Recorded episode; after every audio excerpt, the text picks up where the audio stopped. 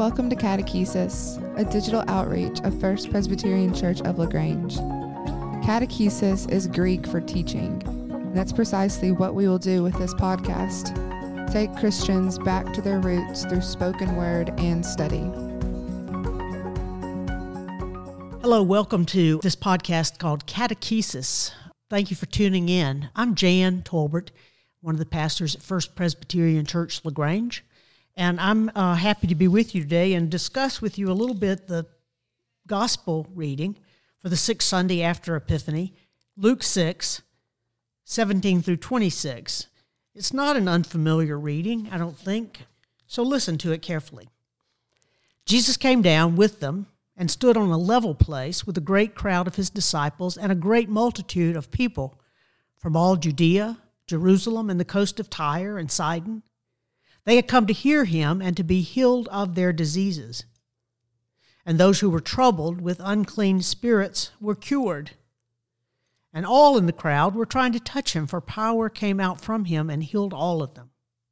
Then he looked at his disciples and said, Blessed are you who are poor, for yours is the kingdom of God.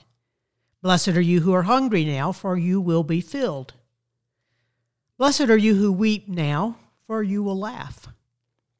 And blessed are you when people hate you and when they exclude you, revile you, and defame you on account of the Son of Man. Rejoice in that day and leap for joy.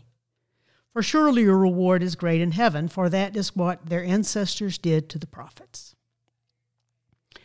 But woe to you who are rich, for you have received your consolation.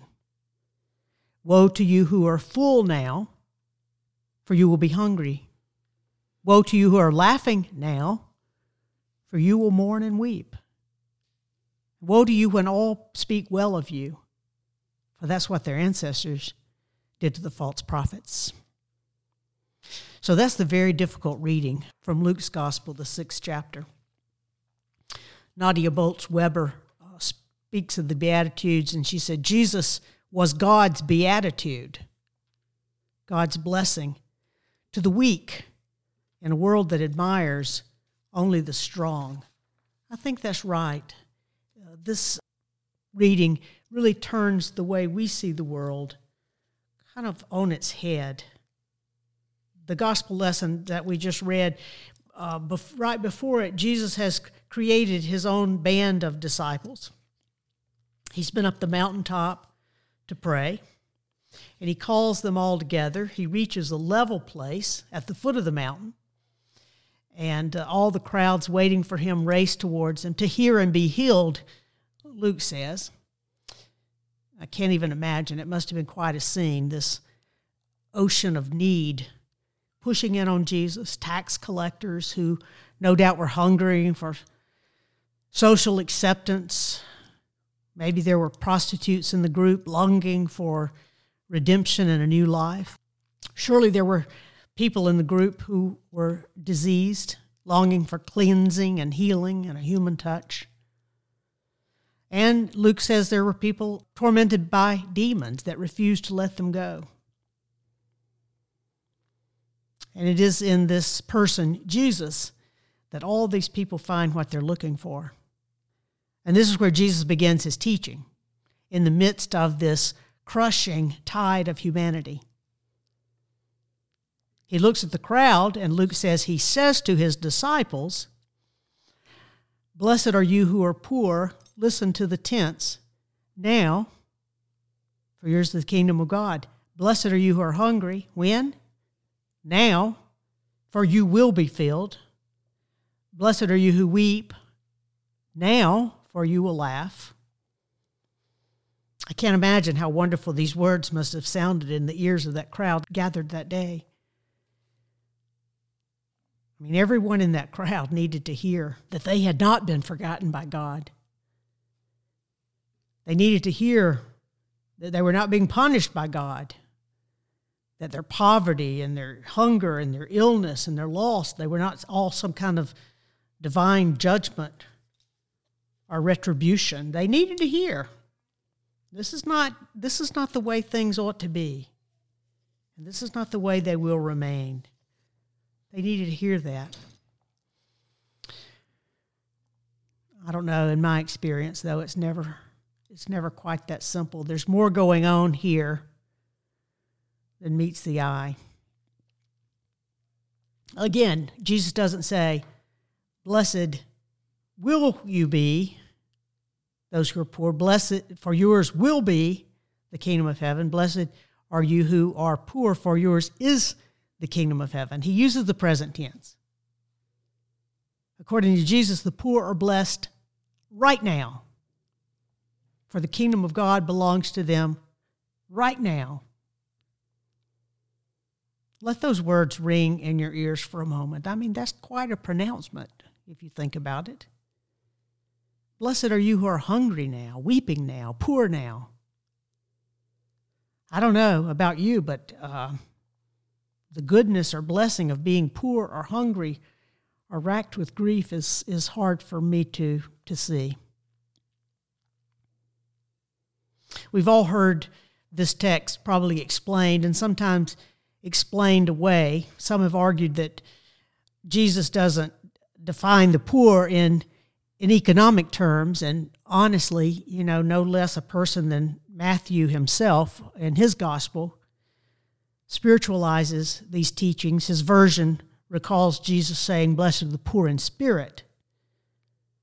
Blessed are those who hunger after righteousness.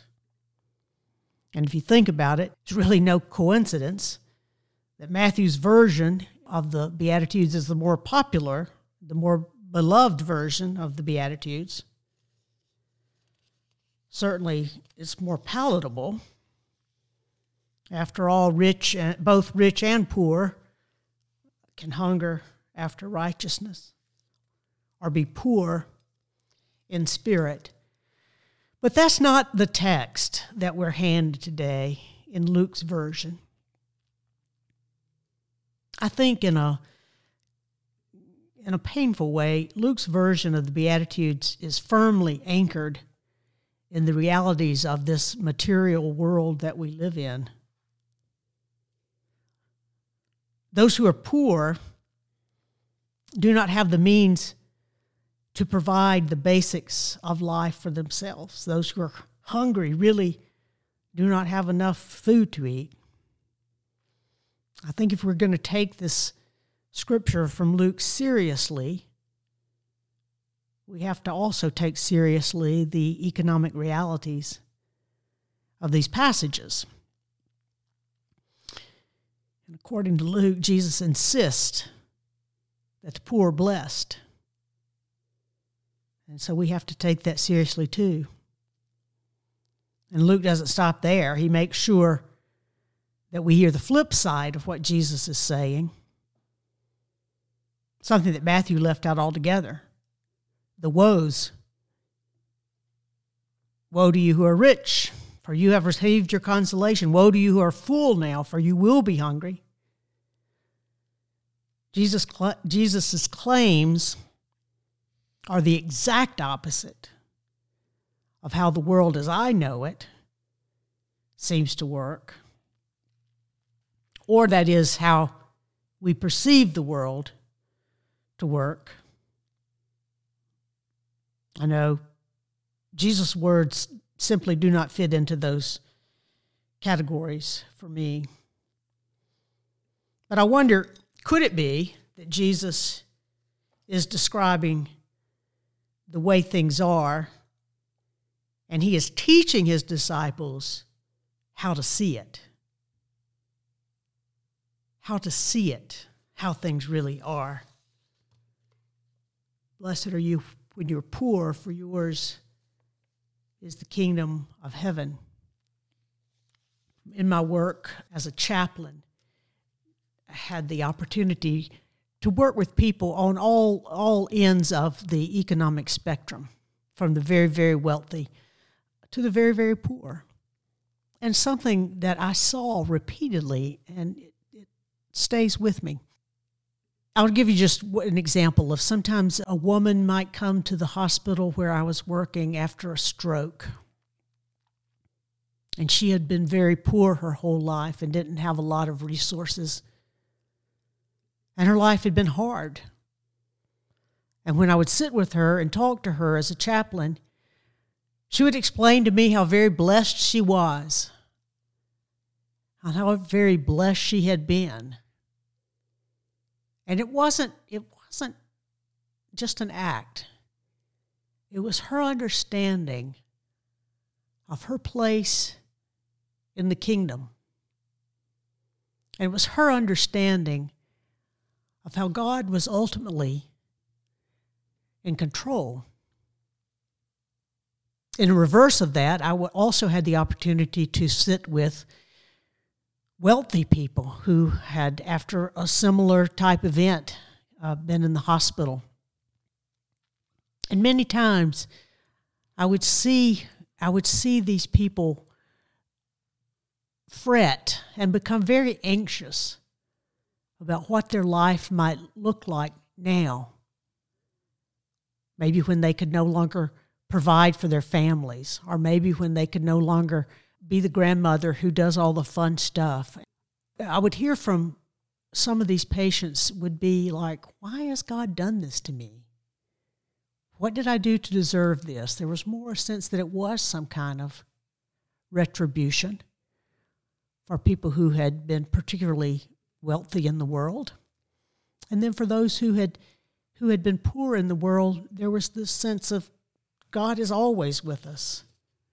And that hasn't changed now.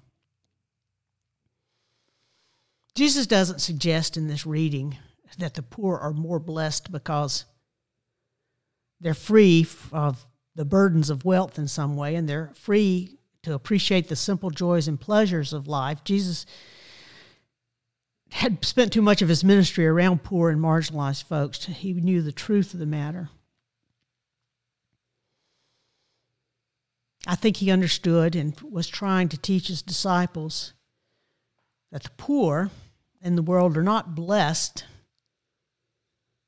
by being impoverished, but they're blessed solely because they possess the one thing that matters, which is the kingdom of God. That's our reading for today. I hope I'll see you Sunday in worship. Goodbye. Thanks for joining us this week at Catechesis. Be sure to follow along on our websites, lewisandbroad.org and fpclagrange.org. See you next week.